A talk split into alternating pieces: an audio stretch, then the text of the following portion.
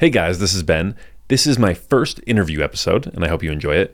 But in addition, it's also my first episode that I'm releasing on YouTube. So if you'd prefer to watch rather than listen to this episode, you can go ahead to the first link in the show notes and watch this episode on YouTube. Even if you don't want to watch, I would really appreciate it if you click on that link and go hit subscribe and follow me on YouTube. It really helps the channel get in front of more people. Anyways, thanks, and here's the episode. Here on How to Take Over the World, I share the stories of the greatest men and women throughout history in order to learn from them, their strategies, tactics, habits, mindsets, and so on.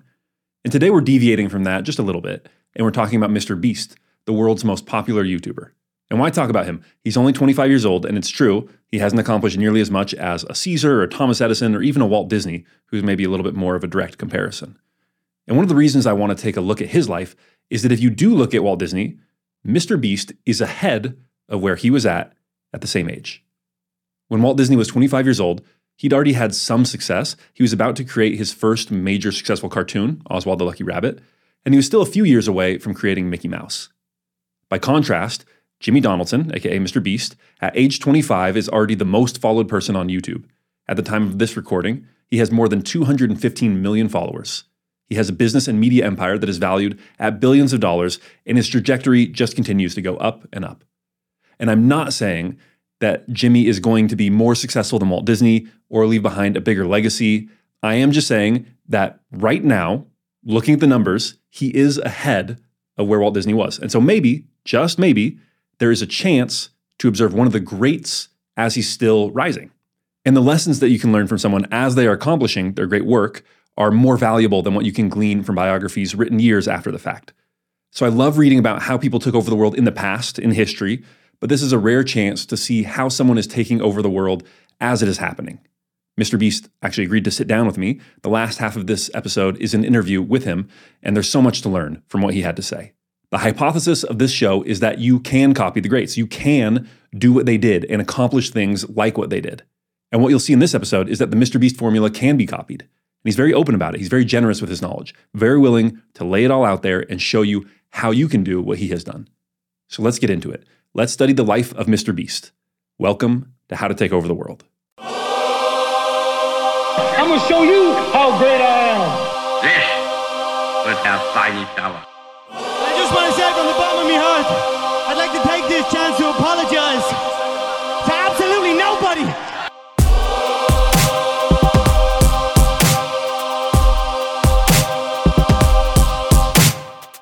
So, Jimmy, first thing I want to ask you about is last time I was here, like a year ago, Uh huh. we played Settlers of Catan. Oh, Do you remember this? Well, yes, we did. We played with this guy, Syed, who owns like half of WordPress, all the plugins, yeah, and Wait. a lot of gas stations. and a lot of and owns a lot of gas stations. And we played with Nick Huber, who also like uh, mogul owns a bunch of real estate and stuff like that. yeah, And you just rolled us. You Yeah. rolled us.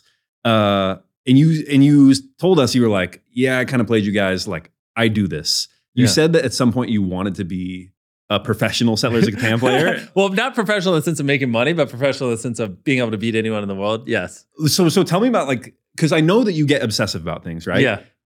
People talk a lot about you were obsessed about baseball when you were like kid. When was like the Catan phase of your life? Yeah. Well, you know, it's funny. If we did this a year ago, it would have been Catan. Now the new board game's Dune. And what's actually double funny is we also just started talking with the mics on. Um, I'm hosting a Dune tournament where I'm flying all the best players in the world literally two days from now. Is that right? Yeah, it's a twenty thousand dollar prize, and it's like the French champion, the, the last three world champions, like the top ten on the Elo leaderboard. Are you going to compete? Uh, yeah, of course. So I'm flying them all down, and we're like literally, I'm hosting a tournament two days from now. Um, and it's kind of funny because yeah, the basically the problem with Catan though is there is like a lot of RNG. At the end of the day, it is just dice roll, and you know a typical dice curve should go up and then down, but sometimes you just have games where it goes up, drops, up, drops, Right. and so I tried to find. Uh, it's so fu- funny. People would not expect this to be about board games, but I tried to find a board game that was a little less RNG. But then the problem is like chess, it just gets to the point where it's purely skill. And then in my opinion, it's like who's willing to give up the most of their life? Because like I feel like I could be a phenomenal chess player if I spent 30 years studying. Right. And I don't want to spend 30 years. So that's where I came to the conclusion. It has to be a little bit of RNG, but preferably it's not super RNG. And so like I landed on this game Dune, which is kind of a good combo where yeah, and it's super nerdy, but that's why I'm really into it. And I feel like if you're good, you can still consistently win. Um, but there's a little bit of an element where you know it mixes things up, and so yeah. So did this happen? Was this like early in your life that you got this like strategy game addiction? The obsession. Yeah. Um, I don't know where it's come come from. I actually just listened to Elon's biography by Walter Isaacson. Have you listened to it yet? Uh, not yet. Yeah, it's really good. And Elon was the same way. He just throughout his whole life has always loved strategy games. And I don't know, for me it's like it's almost like a fast-paced version of what I'm doing. Like building a company is fun, but it's very slow. Like this Right. is like, you know, we're on year 14 and I'm going to be doing this for another 30 years. Whereas like in a strategy video game or strategy board game, you get that like adrenaline high, but in the span of an hour, not Right, a decade. right, right. And it's fun, you know? Yeah. Uh, So I'm curious, growing up, um, you know, you're the same person that you are today. And obviously, like you're very successful now. Yeah. Um, but you weren't good at school, right? Yeah. Did you like consider yourself a smart kid? Oh, heck no. You did No. not. No, not even remotely close. I mean, it's funny because back then, yeah, I would have thought I was just an idiot. But in reality, you know, obviously, as we all know, the, to me, the subjects were just very boring and not interesting. And I mean, I couldn't pay attention for the life of me. But if it's something I'm very fascinated in, then, you know, it's easy for me to sink 14 hours straight. But in, you know, as bad as it is to say, like, you know, figuring out where to put a comma in a sentence or a semicolon, like, I don't know. That stuff just put me to sleep. And um, yeah, my grades were pretty terrible. And then my mom was very sad. And it was a pretty weird time because obviously I wasn't intelligent enough when I was younger to express, like, yeah, this isn't like things that I enjoy. And like, even if I devoted my entire soul to it, I don't think I would have done well just because, like, if you don't love what you do, then you're always just going to be mediocre at it, in my opinion. You know what I mean? Right. So there was no element of like trying to prove to people that like I actually am smart. Like No. that just didn't even No, it was it was just kind of uh well actually this is kind of funny. So today's like October 5th.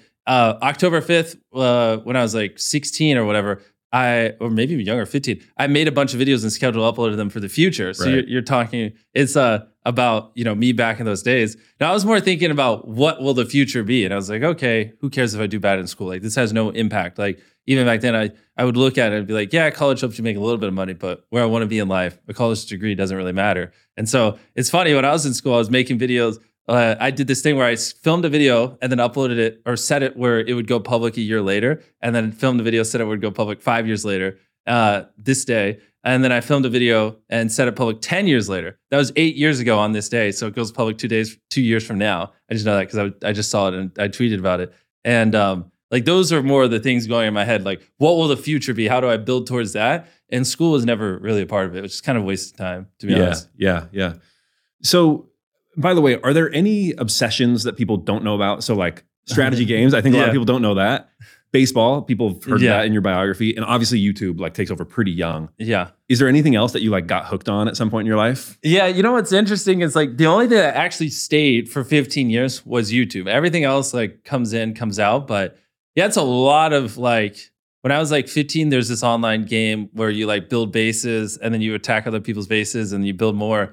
And like I got so hooked on that. I mean, I had no money, but I found a way where you could like buy this hundred dollar tablet tablet and like emulate a phone on there. And so I had like 20 emulations of phones, so I could have 20 different accounts. And I was probably playing like 10 hours a day. But uh yeah, it was it was crazy because I was basically one account at that high of a level at the game would take like all your brain power. And I was playing like 20 different ones. So I'd have like a kingdom and then all the kingdoms around it. And then my entire clan which is like the at one point for a brief period. It's because it's very pay to win. So I couldn't do it forever because I didn't have money. I was like the number one clan in the world on this like Game of Thrones or Game of War type game. And it was just me and then all my alt accounts. And I was just like constantly throughout the day, just moving troops, everything. Even in school, I just like have to go use the bathroom and like make sure I wasn't attacked. So that was like the first crazy addiction for a strategy game. But then, yeah, I mean, it's probably been like 20 or 30 other ones. It's like after a while, you kind of get bored, you move on to the next one. Does that like ever cause problems for you? Because obviously, like YouTube is your main obsession now, Yeah. right? And that's a very productive thing for you. But do you does like that stuff ever intrude into your Oh, life? 100%. And Really? that's that's the beauty is I get that same high from YouTube and YouTube's a net positive. Right. If if it wasn't YouTube, I would be screwed. Like if the feeling I got from YouTube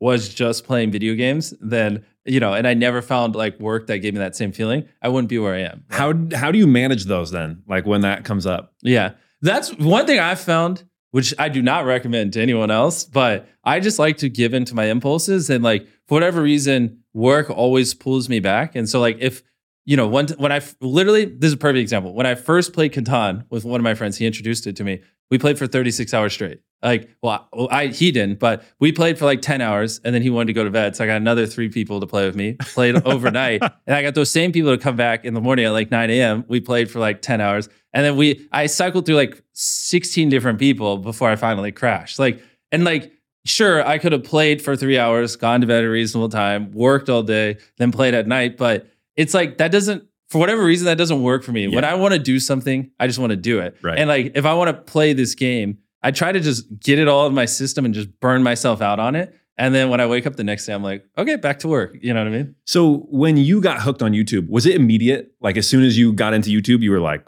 "Oh, this is it," or Yeah. were you like a consumer for a while before it, you really realized, like, "Oh, I'm obsessed with this"? I think it was the second I found out that you could do it for a living because I, I wanted to take care of my mom because we didn't have much money is when I really got hooked. Like I I made some videos before I knew you could make money, but once I was like, oh, this could be my future, I was all in. But the problem is it's like it's a very long journey. So I was hooked, hooked, hooked. And then after like five years and getting nowhere, I was like, okay, maybe I'm wasting my time. Maybe people are right. Maybe I should like actually try in school and get a real job and like, you know, that kind of persisted and persisted. And then I went to community college for like two weeks because my mom was like, move out or go to college. And I didn't have enough money to move out. So I didn't really have a choice. And I was so depressed, like, it's like borderline to the point of like, why am I even alive? This is so miserable. Why, like, what am I doing? I'm just sitting here. This person's literally reading out of a book to me. Like, what, how is this like my life? This is dumb. And so then that's obviously when I just like, you know what? Screw it. I'm gonna make this happen, or I'm just gonna live in a box. I don't know. My mom would kick me out, but I'm not. I'm not doing. I will never work a normal job. That just sounds miserable. What's that first video that you consider kind of like the inflection point of like this is working? Is it counting to a hundred thousand? Yeah, that's the one usually because that like we had some videos, or we me uh, had some videos do well back then, but that was the one where it really took off, and the whole world was kind of like, look at this idiot. Why did he count for 40 hours? And that just kind of got the name out there. And then people were like, after they watched that, they watched all my other videos and were like, oh, he like consistently does stupid things. But these stupid things take a lot of effort. That's impressive, but they're stupid. And they're like, what's going on here? And then eventually I realized you can do high effort things that aren't stupid and it's more impressive. um, I think that's like one of the things about the way you do content is so many people will be like, all right, I'll count to 10,000, which Yeah. like is still hard, yeah. right? But you count to a 100,000, which like you can click through it and you're just, it's so brutal. Yeah. I can do it right now if you want me to. No, I think we're good. I, I can show you. we'll rename it How to Count to a 100,000. That'll be Yeah. the podcast. But like how you could obviously, you could count to a million. Like how, where? I would have. I mean, I, I actually ended up counting to 200,000 and 300,000. And then my next step was a million. But then the channel started to do well. And I was like, okay, maybe there's a better use of my time. Well, so that's my question is like, how do you think about how far to push it? yeah. Like, is, is that something you actually calculate in your brain? Like, mm, I think this is enough. Uh, well, weirdly enough, I enjoy pushing myself. So it's kind of just like, what do I think is the actual upper limit of what I can do? And then let's 2x it. When I did those endurance challenges, like counting to 100,000, watching a, like a short little video for 10 hours straight, or like walking a marathon, in the world's largest shoes, I know that like at that halfway point, I'm going to regret doing it. I'm gonna be so miserable and I'm gonna be like, what the hell am I doing? And everything in my body's gonna tell me to quit. But I also know I'm a, my brain's logical and it's gonna go, well, you just invested all this time. If you quit now, it's for nothing. And I like to get myself in those positions because I know I won't back out, even though I know I'm gonna be miserable. It's it's like a weird trick. But like when I'm at 50,000 and I'm like, it's 20 hours in, I know I still have 20 more hours left. And I'm like, I don't want to do this. And my brain and everything wants to quit. But I know at the end of the day, it's going to go, but opportunity cost, you're already here. So you might as well keep going. And like, that's such a good feeling that when I finally do finish, it feels so rewarding. Like, dang, we did that. you know? I also wanted to ask you so um, you have this amazing feeling you finish it. Did you, when you finished counting to 100,000, Yeah. did you think like, I know this is going to go big? Uh, no, I definitely didn't. You I, didn't? no, and that's the thing. Like now, you know, when we upload a video that we spend a lot of money on, I usually have a pretty good feeling how it'll do. Back then, I was just like praying. I was like, please, someone like watch these videos. Like I just dropped out of college and I'm screwed. Like I don't, I don't really. Let this have been worth it. Yeah. Um, what was like going through your mind? What was that feeling when you put it out there and you start seeing the views go? Yeah. I, ooh, that's a hard one. I gotta dig deep in my memory for that one. I mean, it was definitely pretty crazy. I, honestly, it was a little for that video in particular. It was a little like a lot of people were calling me dumb, so it's a little like, oh, do they mean that like in a funny way or like I'm dumb, dumb? Um, but besides that, is like it was. It almost didn't seem real because at that point, there's so many years of like pent up trying and failing and trying and failing, and I, I had almost just accepted. I'm just gonna try and fail forever. You know what I mean? It never. The thought of actually hitting it was like such a fairy tale dream that I was like, I don't know if this will happen. Because I was like, I started when I making videos at 11, and I was probably like 19. So that's like eight years of just nonstop failing. Um, so yeah, it felt like it didn't feel real. It's like, oh, so this is this is what's supposed to happen. Yeah. and then you know now the treadmill starts where you're like, well, frick, like, am I? Are people just not going to watch the next video? Am I going to be irrelevant? Am I? You know, it's just 15 minutes of fame, blah blah blah, and then you have all these like fears and stuff. What about um, maybe there's a better one to ask about is the one that's probably the next big inflection point is giving away the ten thousand dollars to a Yeah. homeless person. Did you have expectations at that point, or, or did that have that same feeling of like I can't believe this is happening? Yeah, I mean, it's hard because part of it too is for that video in particular, I just couldn't fathom a brand was going to give me ten thousand dollars. Like at that time, that was just an. oh, I mean, my mom probably made like thirty five, forty thousand dollars a year, and I'm like, what? I'm going to get like a quarter of her salary for one video. It just so it it. I almost felt a little guilty making that much money, which is why like my first instinct was to give it away because I was like, this doesn't make sense. You know what I mean? Um, but no, I didn't think that video would do well either. What was it in your brain? Because you had to push for like hours before they would say yeah, yes to ten thousand dollars. Pacing right? around my Famously. neighborhood. Yeah. So what? Like, what is in your brain that after an hour you don't just go like, all right, I guess it's five thousand. yeah. I'm very stubborn. And once I put my mind towards something, it's like, I'm just going to make it happen. Yeah. Like, I mean, if he kept saying no, I probably would have just drove to his house and be like, come on, man, just make it. 10. He's talking about like when I got a, my first brand deal was five grand. I was like, double it to 10,000, I'll give it away. And the guy was like, you won't give it away or it's not worth it. I was like, trust me. And, uh, you know, a little bit BSing there because I didn't know it would do well, but I was like, I think it'll do well. Trust me. My gut says it'll do well. Just double the money. I It should get a million views, which I think it ended up getting like 10 or 20 million. So guy's probably super happy. Um, and yeah, those, you're giving me so many memories, to be honest. So many, like, those were such different times. Like, I had no idea of anything. Like, I, I had studied so much, but there's also like, back then a lot of variables were hidden. Like youtube didn't share click-through rate on like whether people clicked your videos and a lot of other metrics weren't a thing. So even you couldn't even you didn't have all the variables at the time to tell why a video did good or bad. So a lot of it really was like hone your intuition for many years and then like just trust your gut. Kind of a slot machine at that point. it really was. And like i just played slots for like eight nine years and then eventually i just hit like you know oh i get how the slot machine works. You pull it at this time every day you know? Yeah. Does, does, does the slot machine effect wear off now that like nine times out of 10 that you pull it, you get a jackpot? Well, no, now I'm on the other side where it's like I'm 14, 15 years in and I've put so much of my life into this and I've given up almost everything for this that it's almost like, yeah, I'm not as surprised because like this is all I've ever done. You know what I mean? It doesn't feel weird. It just feels like, yeah, this to me, this is how it should be. You know what I mean? Yeah. Because yeah. like I didn't have many friends growing up. I didn't I didn't do anything. I mean, like so many times like people I look up to, even when we were filming videos, would be like, oh, come hang out. And I'd be like, well, filming, or I can't do this or that, or I didn't go do Christmas with my mom or things like that. Like it was Well- just basically Wait, was that a real thing? You missed Christmas one year? I'm a little less hardcore now. Well, many years, but back in the day, the mindset was okay, if everyone takes Christmas Eve and Christmas off, they take Thanksgiving off. I got to remember all the math I ran when I was younger. It was like they take Fourth of July. It's like people on average, even the most hardcore people are going to take these 10 days off. And I was like, if I work those 10 days every day for the next five years, that's an extra 50 days I'm going to get on people. And I was, and so I was like relentless about not working holidays. I actually made it a point. Like I just can't, like uh, it's for soft people, young, you know, younger me. Like I'm different now. Like a day or two off won't hurt a year, but my mom hated it. She'd be like, please just, just give us like two hours in the morning. I'm like, mom, that's two hours. I get ahead of other people. It was very toxic mindset. You were going hard on Christmas and Thanksgiving. every day. Like, what was the point of taking a day off? That's incredible. People who took over the world had great branding, whether that is Steve Jobs or Walt Disney or Alexander the Great. And these days, having a great brand means having a great presence on the internet, of course. And that's why this episode's sponsor is Tamba.digital. They create beautiful digital products, from websites and web apps to mobile apps and everything in between. They helped me redo my website, and I think the results are just stunning. I love it. They have also done work for some of the best and most innovative websites in the world, places like examine.com, routines, Hampton, and more. So if you want to build something great on the internet, hit them up. Go to tamba.digital and let them know that I sent you. Again, that is tamba, T A M B A dot digital. Was there that moment where it just kind of clicked like, yeah, this is happening? Yeah. The the hard part is like it's really not our rise is not the same as almost any other celebrity or superstar or anything. Like it's a very gradual exponential rise over many many videos over a very long period. So there really was never Like a true takeoff a point. fle- inflection point. Agreed. You like chart literally just goes like this up and to the right slowly and it just gets a little steeper as time goes on.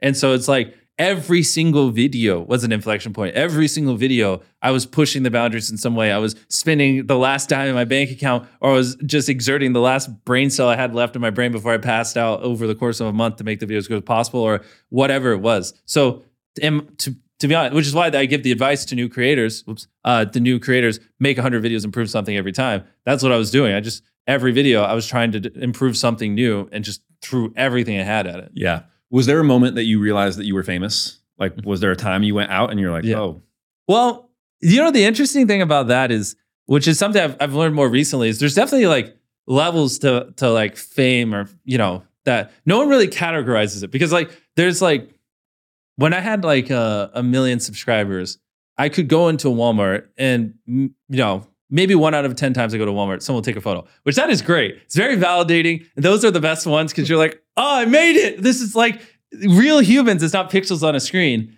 And then you get hypothetically somewhere around 10 million subscribers.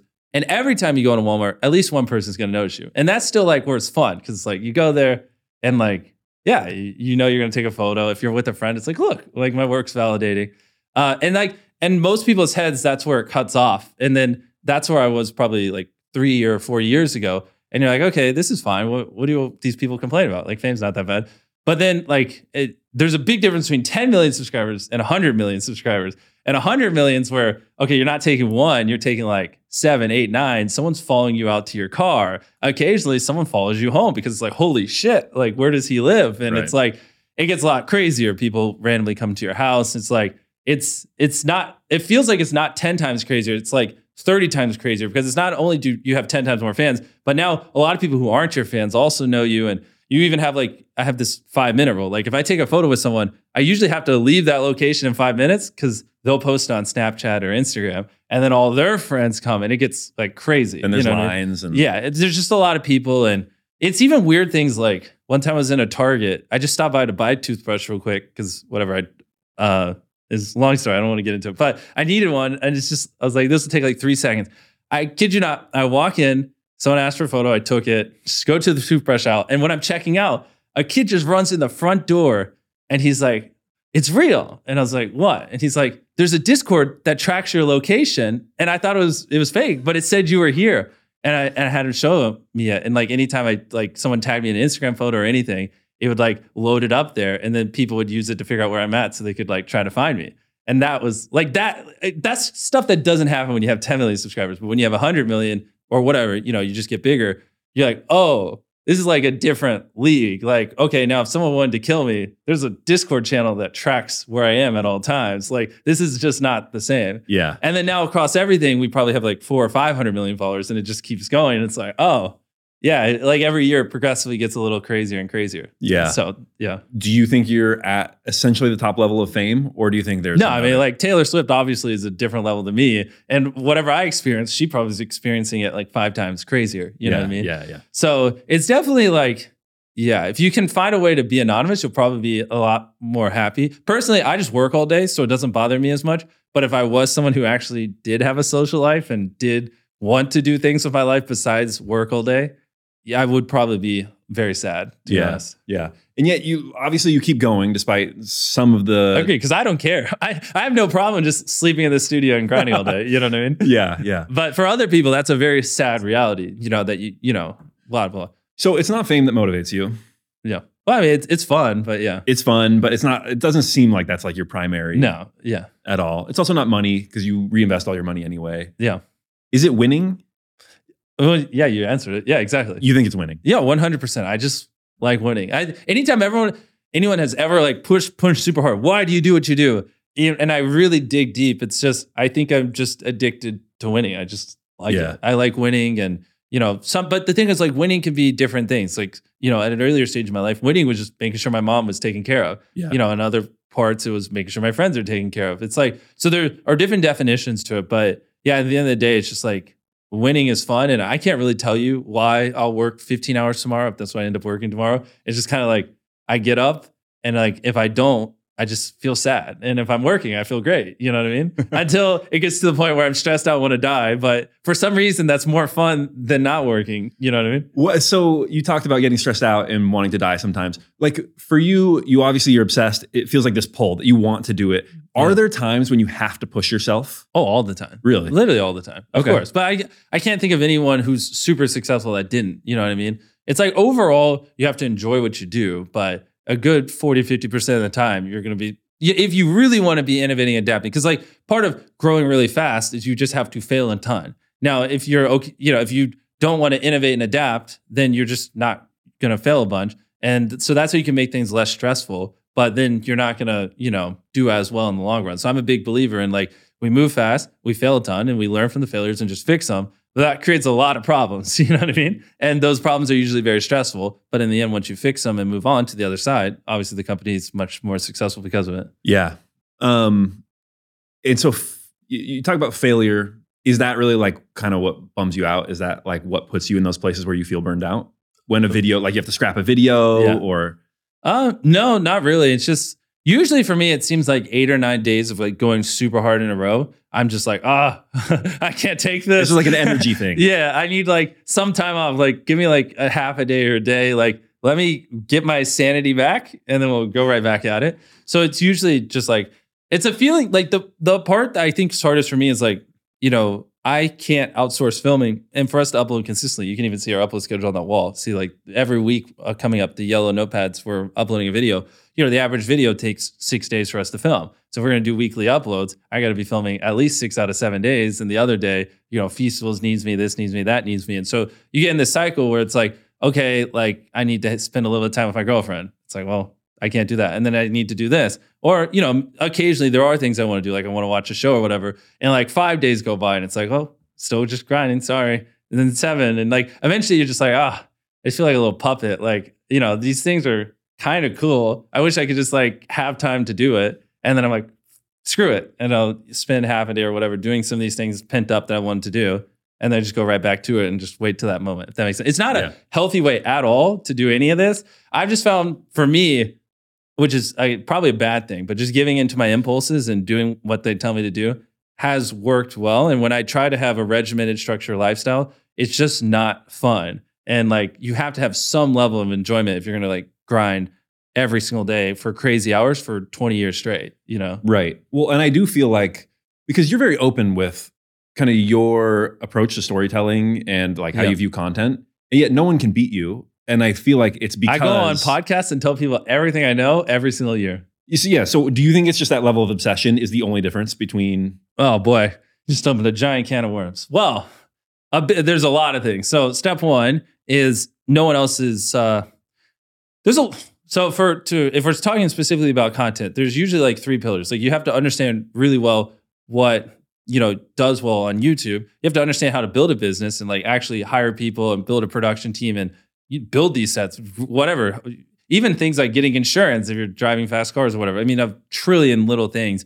And then you also just have to be like a good personality, be good on cam- camera, be entertaining. These are all three things that are very hard to master. And like a typical big YouTuber is like good at one of them. Like they understand YouTube well, they understand business well, or they're just phenomenal on camera. Not that I'm phenomenal on camera, but good enough for people to watch it. But it's like, you know, most people do like one of those pillars. And like, I feel like we're one of the few channels that has all three. Like, we understand what the platform wants, we understand what people want. We have good content on camera that's entertaining. It doesn't necessarily always revolve around me, but me and the boys collectively in the scenarios and environments we are is insanely funny and some of the best content you can find on YouTube. Plus, like the production, everything's very high. And so couple that with I don't care, I'll reinvest everything. You know, I think this year we'll spend like 120 million dollars on our videos, just on the YouTube videos, and like no one else would do that. You know, what I mean, they, like if they were in my shoes, they'd be like, okay, we'll spend 20 million and pocket 100 million, and so that, and every step of the way, even when I used to make 200 thousand dollars a year off YouTube, I would just spend 201 thousand. I don't know where I got the thousand, but I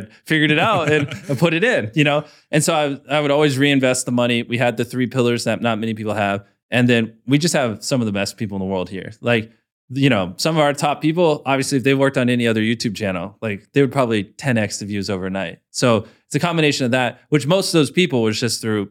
The problem is this isn't like a super developed industry. So I had to like find hyper intelligent people and just train them over four or five years. And I'm finally on the other side where I'm reaping a lot of those rewards, which is why we're able to upload more and do these bigger videos more consistently. Because before I had to be very involved and micromanage people and, you know, blah, blah. Now, like the great people in my company are just like, Jimmy, get out the way. Like, you know, they can do it better than me. Like my top editors can edit better than me. Obviously, they should. You know, top creatives, they can write better videos than me. And they'll usually bring me in at the end and I get final say. So it's still my video. But, you know, same thing with the producers and everything fully down. Because at the end of the day, they can spend 100 hours a week on a certain job and I can only spend five, 10. So, like, in theory, they should be even if I'm two times better due to the amount of time advantage they have, they should just absolutely steamroll me in anything. You know what I mean? And so it's really a game of like, you know, here's all the things that need to happen, and how do you get like the best person in the world in that position? And you know, usually it's just finding hyper ambitious, great people in our industry because there's not it's not super developed,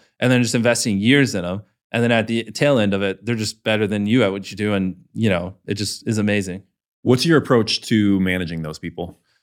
Let them do what they want to do. You know what I mean? Like usually. Well, you say that, but we were just talking to someone who's on your team, Yeah. and um, he didn't contradict that. But what he said was, at this point, when you're with, especially the high level team, Yeah. he said it's like you're talking to Jimmy clones. Like Exactly. you have gotten your brain into them so well. So, like, how is it that you do that? You say you get out of the way and let them do their thing, and yet, Well, that's How is it after that you- after they become a clone. I mean, that's the thing. Like, you know, what's funny? I actually talked to a lot of other people who have small businesses or other creators, and they're like, "I'm writing this training manual, or we're making these training videos," and it's like, it, on paper, it makes sense. Like, okay, you bring new employees in, you have all this training material, but it's like I could give you a 10 hour training video to watch and like a book on how to work in my company. You read and watch all of it. You're still not going to know how to do anything. You know what I mean? It, the actual reality of it is you just need to work alongside the person day in and day out for a very, very long time. And eventually they'll start to see how your brain works and how you would respond in certain situations and how you act in the culture and blah, blah, blah. That's how you instill work ethic and company culture and that kind of stuff into someone. And ideally, you would do that to like three or four people. And the beauty is, if you do that over years, they will become very, very similar to you in every way and- become exactly what you want because you mold them over time. And then they create the next three versions, you know, each of them. Like one of our top people, Tyler, who I spent four years with just training and working with every single day almost. You know, now he has three, we call them literally mini Tylers, who I just, you know, I just need more of him. Like he's phenomenal. He is everything I've ever wanted in that role. But the problem is he only has 24 hours in a day. Right. And I can't even have all those. You know, it sucks. He has to sleep. Um, kidding. But, you know, so, you know, we I need more of them. And so we have three mini Tylers who are doing the same thing. They've been following him around every single day, observing every little thing he does for the last four or five months. And then probably starting next year, they'll be able to actually do some stuff without him. And over time, we'll wean them off him. And that's what you do. But we do that across everything. And it's beautiful because now it goes from like five people to 15 to like 25. And it's like cool to like see it in action. And all these people are just very phenomenal. it reminds me. I think it's the Navy SEALs that, for a long time, I think they now have finally written things down. They wouldn't write things down. Uh-huh. They had like no official processes written down. It was just like you come, you join the SEALs, you spend time with Yeah. senior SEAls, and you learn how they do it. And then 100%. yeah, the most underrated practice in business is that it's like I've talked to so many people, and it just because in theory, having all this training bullshit does make sense, but in actuality, it's just not the same as just having great people work alongside new people to get them how you want. You know what I mean? Huh, interesting. Do you have like specific timelines? Like, is that codified? If that yeah, the sense? timeline is when my great people say you're ready. You Yeah, know what I mean? right. Like it just is what it is. Like Yeah. after a year, if Tyler's like, yeah, this guy's not doing it, I'm not gonna be like, oh, well, it's been a year of training, throw him in the fire, let him do it. It's like, okay, they weren't good enough. when You know ready. what I mean? Yeah, yeah. Um, so that's your management style. That's your management technique. What about like when it comes to hiring? Like, do you find? I mean, on the one hand, Yeah. Mr. Beast. People want to work with you. They want to get the experience. So you probably could uh, pay below market rates just because people want to? Yeah. Or But then it- you're not going to retain talent. They're not going to be as ambitious enough. There's no doubt in my mind. We pay way more than any other YouTube channel on the planet. I mean, some people will be making like you know two thousand dollars a month, and then we'll hire them, and obviously they're making like eight or nine thousand, depending on how important the role is. Um, so no, I I do believe you should pay people well, and like obviously as they. I, I actually like if people in my company want to learn how to be more valuable so they can charge us more money, I'm down to invest in them. You know what I mean? If you want to get a class in college, although I wouldn't recommend it, I find a better training method than that. But if you want me to to spend money to help you get smarter so you can turn around and charge me more money, I don't care. As long as you're adding more value to the company, I'm all for it. You right, know what I mean? Right, right.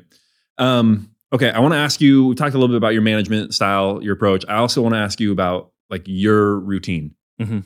Do you have a routine, like a daily Well, routine? You know, in four days, I'm burying myself alive for a week, right? They told you What was that? uh, that I'm bur- so I'm burying myself alive for a week, starting in four days. Oh, Well, what, how much? How long did you bury yourself for last time? 50 hours. And Okay. people liked it. So now we're going to do it for seven days Okay. and one second to beat David Blaine. Yeah. Oh, Uh, nice. so to answer your question on routine, no, because some months I spend 28 days filming and, well, you know, one week You're I'm not going to buried- work out in your coffin. Well, I'm going to work out, yes. But it's like, you know, it's the routine is hard. Like there are things I'll do throughout a day consistently, but not really a routine. It's, which is, uh, to be honest, is kind of the hardest part of what we do or what I do is because, you know, one week I'm buried alive, the next week, even if it's fun, trying driving fast cars all over the world, I still got to fly to California, then fly to Florida, and then, oh, flying cars in Europe. Guess we got to go to Europe. And it's like, boom. All right. And that week I never even was home. And then it's like you jump right into the next video and the next video. Um, you know, if we're uploading like we are now, because that's six days of filming a week, and most videos aren't local. What eh, what you're saying reminds me a lot, actually, of Napoleon. In that his secretary wrote about it and said he didn't have routines because he couldn't, because who know Yeah. what would happen. But he had processes. So, like when this happened, when he's got to make a decision about this, these people come in the room, we get out this binder, like whatever. Th- Yeah. Does that sound right? Exactly. And I also feel like for me, it also suits me better because I, again, I don't think this is optimal, but I, I tend to be a little more impulse driven. And so I know these are the things I have to do today, but what order it's going to happen, God knows. Know I Right, mean? right, I'm just, I'm gonna, I, I kind of like, you know, and again, it might not be effective. And I- ideally with not people whose time is super valuable, but if it's like, you know, I have, no, I have to do these five phone calls, just tell them at any point Jimmy's going to call, make it where it doesn't go to voicemail or ringer or whatever, and make sure, you know, they have it set where when I call, it just goes through. And I'd prefer it to be like that. So in between meetings or blah, blah, whenever I'm like really, my brain is focused on that, um, I can just get them done as opposed to just being like, it has to be in this time or this, because you just don't know. I might, my brain might be in a different gear because I was working on a different project. And it's just kind of hard to just like gear switch on demand 30 times a day. Do you have to worry about like you get so obsessed, you get hooked into something? Mhm. Do you worry about like essentially having tunnel vision and like missing some things and then getting pulled out of that? Uh, no, because I mean, it works usually. I obsess over YouTube for the most part. you get the right works. stuff. Yeah, Yeah. yeah, yeah, yeah. Good. Um, what is like what for you right now is the bottleneck? Like, is it just time? Like, you basically got this thing figured out. We're we're looking at your uh, counter downstairs, Yeah. and it's amazing because I think about the scale that I'm operating, and then we're looking at your subscriber count. yeah. It's like every five minutes, another ten thousand or yeah, more. it was pretty crazy right now because we just uploaded a short. So yeah, we're we'll probably gain like five hundred thousand subscribers today.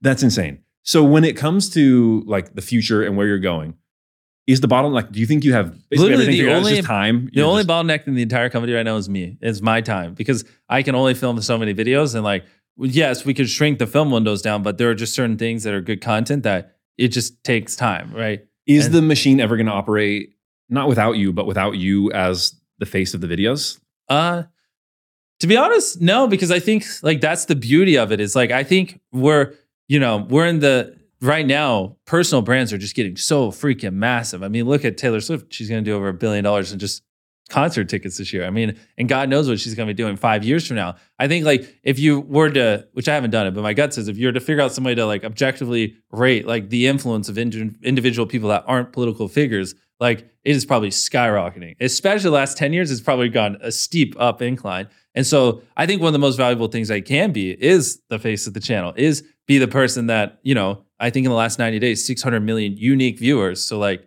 like probably 8% of the humans on the world have seen one of our videos just on YouTube. And so it's like, I I want it to be my face because I think that the dividends that would pay over the rest of my lifetime would be enormous. That's why that's so funny. When you throw out numbers like that, I mean, it's like difficult to wrap your mind around. Yeah. I think uh, someone was just telling us that you just got 2 billion views in, a, month, Yeah. for the first time. Like 2 billion views. It's pretty crazy. it's really crazy. a lot of which is like, you know, them watching on average for seven and a half minutes, just staring at me talking. Yeah.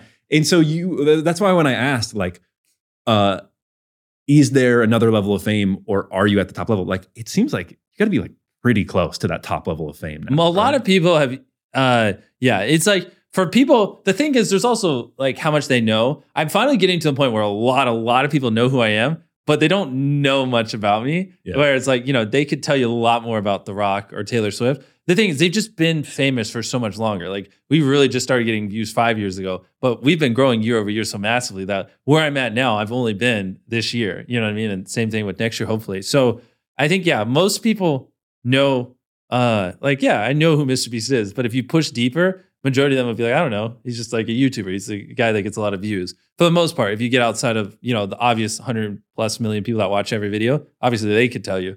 But for the most part most people right now they're just like oh it's mr beast. I, he's a youtuber. You know yeah, what i mean? yeah. and totally. so but i think obviously with time that will change. It's just like the the it just takes a long time you Right. know no no one that just goes like this on a graph is like known by everyone it's someone who's just like this and then you know over very very long periods Yeah, it's wild. I, someone was saying the other day that you were 25, and I was like, that can't be right. Because it feels like you've been around. you know, you started this so young. I mean, to be honest, I feel 40. I feel it's like like those days when I'm buried alive, like one day will feel like 30 days. Like Yeah. it really does. Like even when my birthday comes around, I'm like, I even like my last birthday, I was like, Am I 27? And then I remember like, oh no, I'm 25. yeah, yeah. Because it like that year felt like five years. Right. You know? So I want to ask a little bit about who you take inspiration from. Yeah. Um, so from like historical figures or other entrepreneurs, like who are the people that you really kind of aspire? Yeah. Well, I mean, obviously, a lot of people you cover in your podcast. This is how we became friends because I, I started listening to how uh, how to take over the world. The thing is, you know, over the problem is no one does exactly what I do, and so obviously in the past you have the obvious ones like Steve Jobs, although you know he was an asshole to people, and I I didn't emulate that part, and I you know I think you can admire certain parts of people without admiring everything they do. For him, it's admiring his unrelenting drive to make the best product possible no matter what not admiring the part where he's just a dick because I think he could have achieved the same, if not more, if he wasn't a dick. Like I don't think that was crucial to his success. I think in general, what I've found is like I just like I admire certain parts of a lot of people instead of just having one role model because there's not really one person I can go. That's what I want to be. You know what I mean? What I'm kind of heading towards doesn't really exist. If that makes sense. So it's just like a lot of random people. Anyone I find, anytime I find someone interesting, I just study them and then I'll be like, oh, that's very inspiring. And I'll look up to like that trait or like the way their brain works, if that makes any sense. Yeah. You are like generation YouTube. Like you were raised in YouTube, right? Um, and obviously there were YouTubers that you looked up to. Do you like look for content inspiration in other places as well? Like, are there filmmakers that Mhm. you watch their movies and you think mm, I could use something like that in in my videos? Back in the day, no, not really anymore, to be honest. Um, I kind of just work with whatever's in my head. You know, I just, it sounds bad, but I mean, most YouTube videos, they're just nowhere near the even like same caliber what we do. So there's not really much inspiration to drop there. And I don't watch many movies, to be honest. yeah, They yeah. just work. I honestly, relatively boring guy. I don't know where this well of creativity I can pull from is because I just work and I'm stressed all the time. Yeah. What um like when it comes to this wall and everything Yeah. you got planned out, how many of those ideas for those videos come directly out of your head versus Mhm. like your team? Well, all of them come out of my head, but it's like we just refine the process very efficiently. Where obviously I used to just, you know, flip through a dictionary, word, random word generators. I mean, I've probably read countless books on how to like inspire yourself for creativity because I'm a big believer in like creativity is, you know, like if there was a plant in the middle of Asia that was purple, and if you ate it, you grew three feet, that'd be phenomenal content. But like if you didn't know that ex- didn't exist, you couldn't, you know, use that for content. So I was like a big I mean, cringe things. I mean, back when I was a teenager, like an information diet. Like I was a big like um, proponent of like you should always be learning about things all over the world in different areas and just random things constantly, so you can pull from that for creativity and like you know, to make content, especially if the goals, you know, if you know original content is going to do better, then one way to make original content is just to know a lot of random things you can pull from. So um, back in the day, it was I was a lot of just jamming things in my brain, flipping through dec- dictionaries, learning words like random word generators, just like watching random content, like really trying to shove as much random knowledge in my head as possible, and then doing an idea session and trying to pull from that, and that worked really well. But it's very inefficient. So I just like now I have other people that do that, and they just go, "Here's a bunch of things we think will inspire you," and I'm like, "Those all suck." But you know, this is cool, and this is what popped in my head. So it's like instead of me spending ten hours like learning all these things so I can pull inspiration from. I just have them do it. They give me, you know, a hundred things, and then it inspires me, and two ideas come out of it. That is kind of amazing to me that even this far into your business, and it's big. You have what 250 employees, something like Uh, that, uh, yeah, on the production side, somewhere between that and three hundred. Yeah. Uh, yeah. and yet every idea for every video comes out of your head. I mean, at the end of the day, even these new bloods I'm training, like I've been doing this for way longer. So That's the uh, one thing you literally can't find anyone better than you. at. Yeah, no one has spent this much time obsessed over creating content on YouTube longer than me. Like not even close. Yeah, Yeah. Yeah. Looking towards the future, the podcast is called How to Take Over the World. Of course. Um, Which is why it's kind of funny we're doing this now because I, if we did this in five years, I think it'd be much better. It's like, did you ever read uh, Ashley Vance's uh, biography on Elon Musk, the first one? no. Okay, well, it's like he did a biography on Elon Musk like four or five years ago, and like my takeaway from that was like, yeah, he just did this a little too early. Like I learned a lot, but I was like, yeah, Elon's like still in the middle of like disrupting the world, like Right. which is why this Walter Isaac one is great because it's like now a lot more has happened in the last four or five years, and you can really start to see like his impact on the world. And I was like, this felt like a more appropriate time to do a biography on Elon. You know what I mean? So apply that to yourself then. You said we should do it in five years. What will be different in five years? Yeah.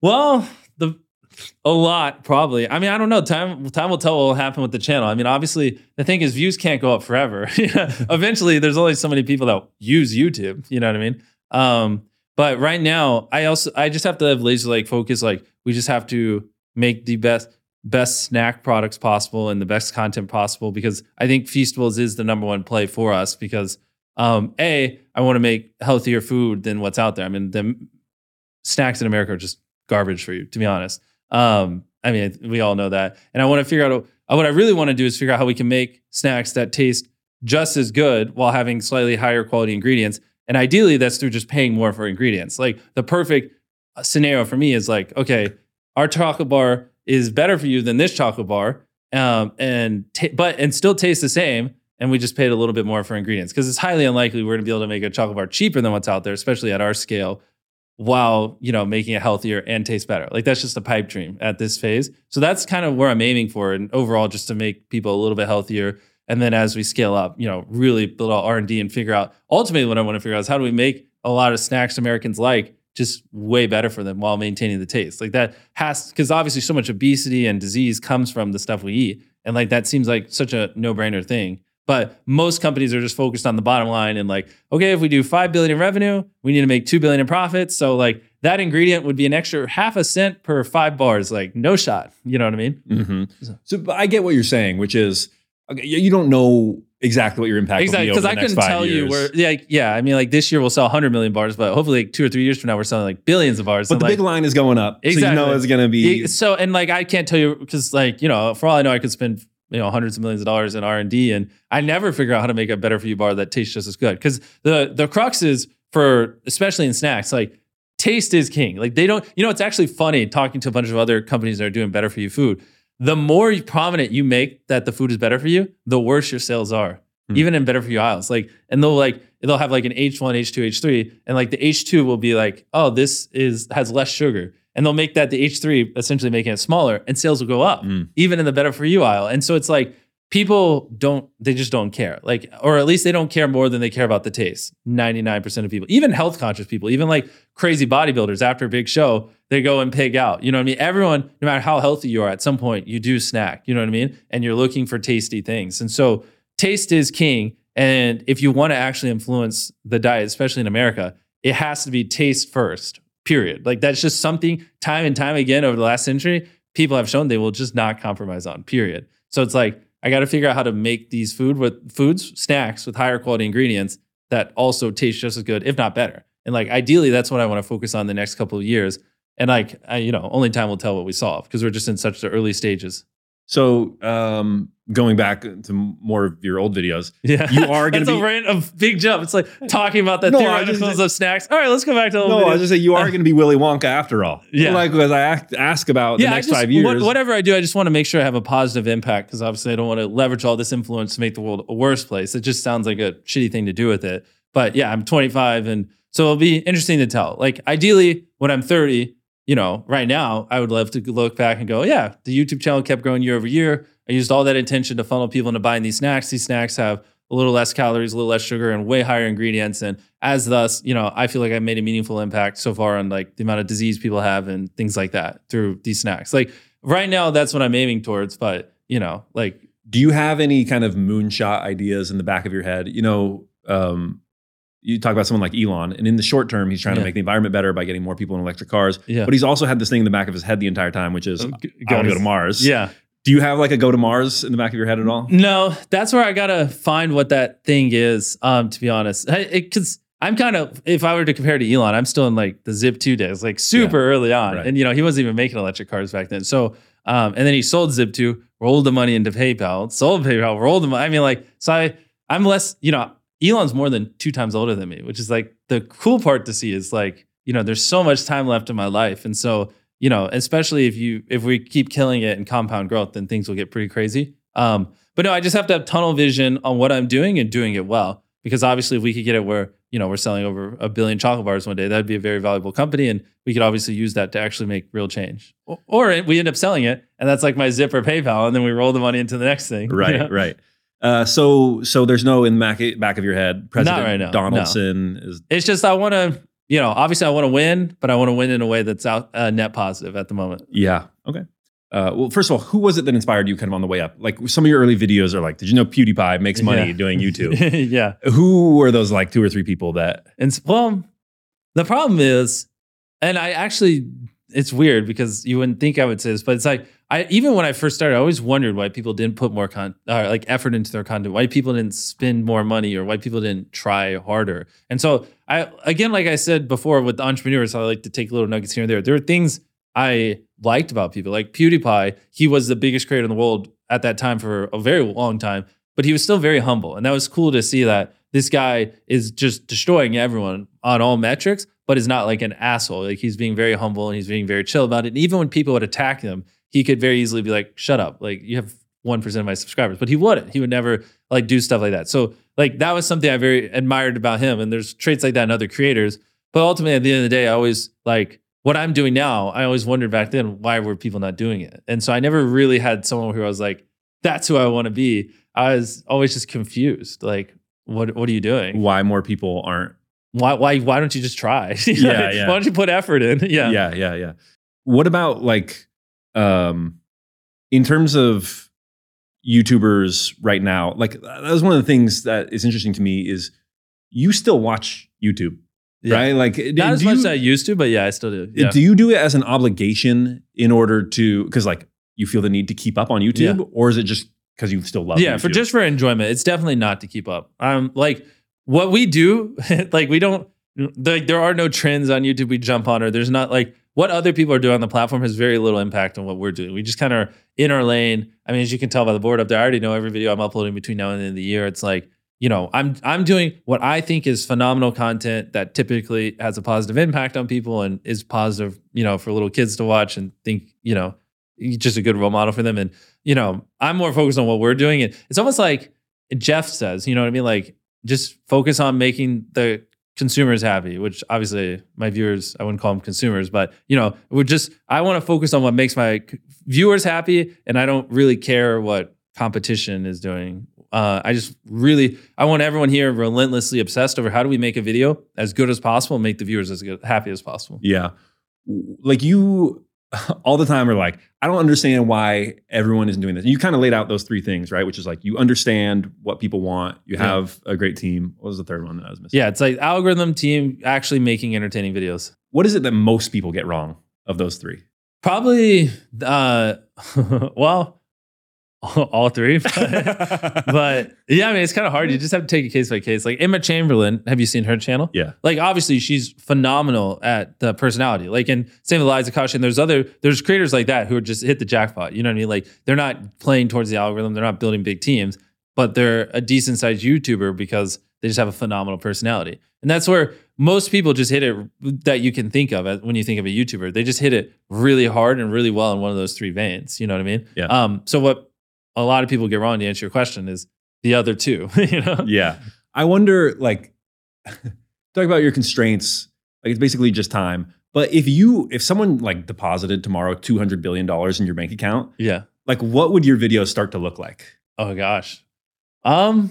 Well, we are definitely at the point where more money uh, does not equal more views. You know, it's actually interesting. Is like I can do a video titled "I gave a stranger a million dollars," and I can also do a video titled "I gave a stranger a hundred thousand dollars," and it has no meaningful impact on the views, Hmm. which is actually pretty interesting. I didn't used to think that, but like at past a certain point, the average human is like large sum of money, click, and like Right. larger sum of money doesn't really impact the viewing experience. So, I mean, I would give it away and do stuff, um, but I don't think it would really change much. Like eh, what people really want, which is what we're moving towards now more than ever, is like they want compelling stories. They want to get attached to the characters. They want to feel things that are intrinsic to a human, whether it be loved or wealth or power. These things, like there's a lot. like if you want to get 100 million views, there are just certain things that every human feels and like applies to them all. They're a little basic, but you know they want to feel those feelings, um, you know, and watch a good story more than they want to see you just spend money. Right. I um j- just a couple more questions for you. All good. One is, you know, uh, Julius Caesar Alexander the Great was born, you know, whatever, 2,300 years ago. People Yeah. still know who he is. Walt Disney was born uh, something like 100 years ago, a little more, Mhm. 120 years ago. And people will probably not know who he is 2,000 years from now. 2000? Yeah, probably yeah, 2000 is a lot, right? Yeah. What do you think the over under is on uh, when people remember Jimmy Donaldson? Well, again, if you looked at, it's cringe to compare, but since we were talking about it, uh, if you looked at Steve, my age, or Elon, or any of these great people, which actually I don't even know if you would argue they would be. I feel like Steve Jobs would be known in 2000 years as the one who ushered. I yeah, I guess Uh, who knows? What That- if- is a tough okay, one. if E- if Elon and Steve aren't going to be known, then I'm sure it's not going to be known. but I mean, assuming they are, then I would just say like I would bet on myself because it's just like where when they were my age, they were so much you know further behind. Not that it's a competition, but you know we're definitely way further ahead than they were. I mean, like because like Zip obviously. I think sold for like twenty million dollars when Elon's like twenty seven. You know what I mean? Again, not that it's a competition; it's a little cringe. To But if it was, you'd be winning. Yeah, at the moment, yes. Again, not that it matters, and not that that guarantees success. Like I could get hit by a bus tomorrow, but Uh, last question is like you said, uh, competition motivates you a lot. How does it feel to be second place now that T Series passed you? Uh, does it does it hurt a little bit? well, I mean, they never passed me; they were always ahead of me. uh, but no, I mean, uh, the thing is, the subscribers is kind of like a vanity metric. It really has no impact on how many views you have. Even though, just to be clear, we're going to pass them in a year, and in three years we'll have double their sub count. but uh, it doesn't really matter besides vanity. Like literally, it doesn't. Mo- like most of your viewers are because they open up YouTube and it's on the homepage, which you know the sub feed, like whether or not they're subscribed, has no implication on whether or not the video's there. So it's like those, that's one of those numbers where I just kind of stopped caring about. Even though I know I've referenced it before, it's like what really matters is like how many views per video do you get, and are people enjoying the videos? Because like you would rather have you know hundred million people show up for every piece of content you make than a billion subscribers and a million people show up. You know what I mean? The subscriber numbers are relevant. You know? yeah, yeah. Well, Jimmy, thanks for taking the time. I appreciate it. Is Yeah. Is there anything that like you wish I had asked, or like that you wish someone would ask you about that you never have a chance to talk? about? No, I mean to be honest, I think uh, in those other interviews, I was just really bad at doing podcasts. Like I used to be way more nervous and like worried. Oh, what if I slip up or blah blah. And you know, it was only recently that I realized like, well well, people listen to podcasts about me because they just want to know more about me. Like, and so like if I'm being like worried about all these things or not just truly just being open, then it comes across weird or whatever. So I've totally stopped caring when I do podcasts, not in like a way of like because I, I don't care about you, but in the sense of like, I don't care what I say. I just blurt what feels right. And people like that because it feels more authentic. And then I ultimately the podcast will do better. So my rebuttal is I don't care. I, I just do whatever feels natural. And I think people resonate with that more. Perfect. Well, thanks again, man. Appreciate No it. No problem. It was fun. Okay. I hope you guys enjoyed that interview. So let's break down the Mr. Beast playbook. My first big takeaway is to iterate quickly. You see this in the number of videos he put out at the beginning of his YouTube career. I think so many people get an idea, and maybe it's even a good idea, and they fixate on that one idea. And they try to make it work, even after it's clear that it's not working. Or even if it is working, they limit themselves. And Mr. Beast came in with no preconceived notions about the channel and what it would be about, and that gave him the flexibility to try a ton of different things. And then step two is kind of obviously to double down on what works. So Mr. Beast found out that giving away $10,000 worked. But he didn't stop there, he doubled down. He figured out a million variations, giving away cars, islands, houses, giving away stuff for different games and contests. But I think a big key is that a lesser creator would have just said, okay, this is working, and then become the giving stuff away channel.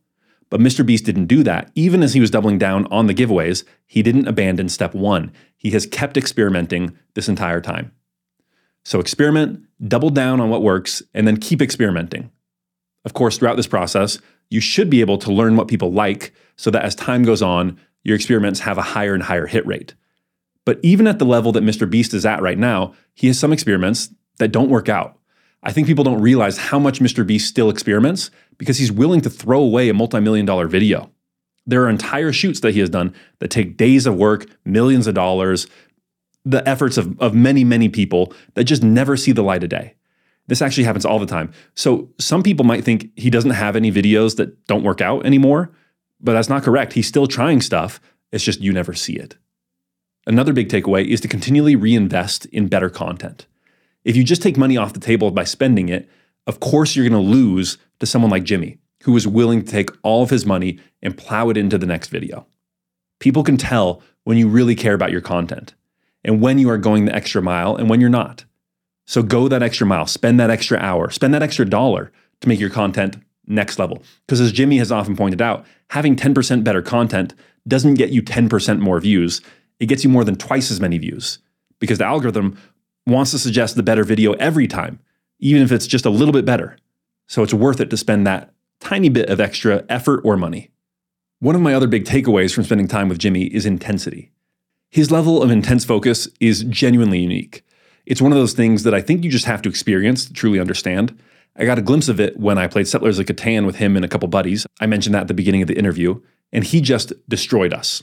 And he is a really good board game player because anything he does, he does with absolute maximum focus and intensity. One of the stories that he shared that really hit that home is how he would work on holidays. And I'm not saying that you have to work on Christmas and Thanksgiving like he did in order to be successful, like he is. But I do think that if you want to be focused on that level, you should ask yourself what you are willing to do that others won't do, because that's real focus. And then the last thing is his team. Mr. Beast has been successful not just by what he himself is able to do, but by essentially replicating himself. When you tour his company, it's amazing how much his employees are able to anticipate his feedback and think just like him. My friend David Senra likes to share this quote from the book Inside Steve Jobs' Brain. It says, Apple is Steve Jobs with 10,000 lives. And that's the feeling you get with Mr. Beast's company as well. It's 200 Mr. Beasts running around. And I love that method that he outlined for accomplishing that that you just have people shadow the person they're supposed to be learning from until they get it. And one last thing I want to talk about is failure. In our interview, Mr. Beast mentioned that he went through years of failure before finally breaking through. I think he says eight years, uh, what he considers failure. And that is a lot of failure to endure. And oftentimes, the most successful person is the one who is totally committed, who is willing to just take rejection and failure longer than anyone else and keep persisting until they find success. It reminds me of the best selling fantasy author in the world right now. His name is Brandon Sanderson. And he wrote 12 novels, full length, hundreds of pages novels, before he ever got one published. And that is a lot to write. I mean, how do you keep writing after the first 10 novels don't get published? Most people would quit after one novel got rejected, maybe two, maybe three. But 12? That's a truly unique individual. And if you want to succeed like Mr. Beast has, you have to be willing to fail like he did. And often that means failing longer than anyone else is willing to stick it out. So if you're in the middle of that failure right now, there's only one thing to do, and that is keep going. Thank you for tuning in to How to Take Over the World. And thank you and a big shout out to Mr. Beast for being a part of it and to his whole team for helping to facilitate it. Special shout out to Steel Salduddy. Subscribe to How to Take Over the World on YouTube or to the podcast wherever you get your podcasts. Until next time, thanks for listening. I'm gonna show you how great I am. This was the finest hour. I just want to say from the bottom of my heart, I'd like to take this chance to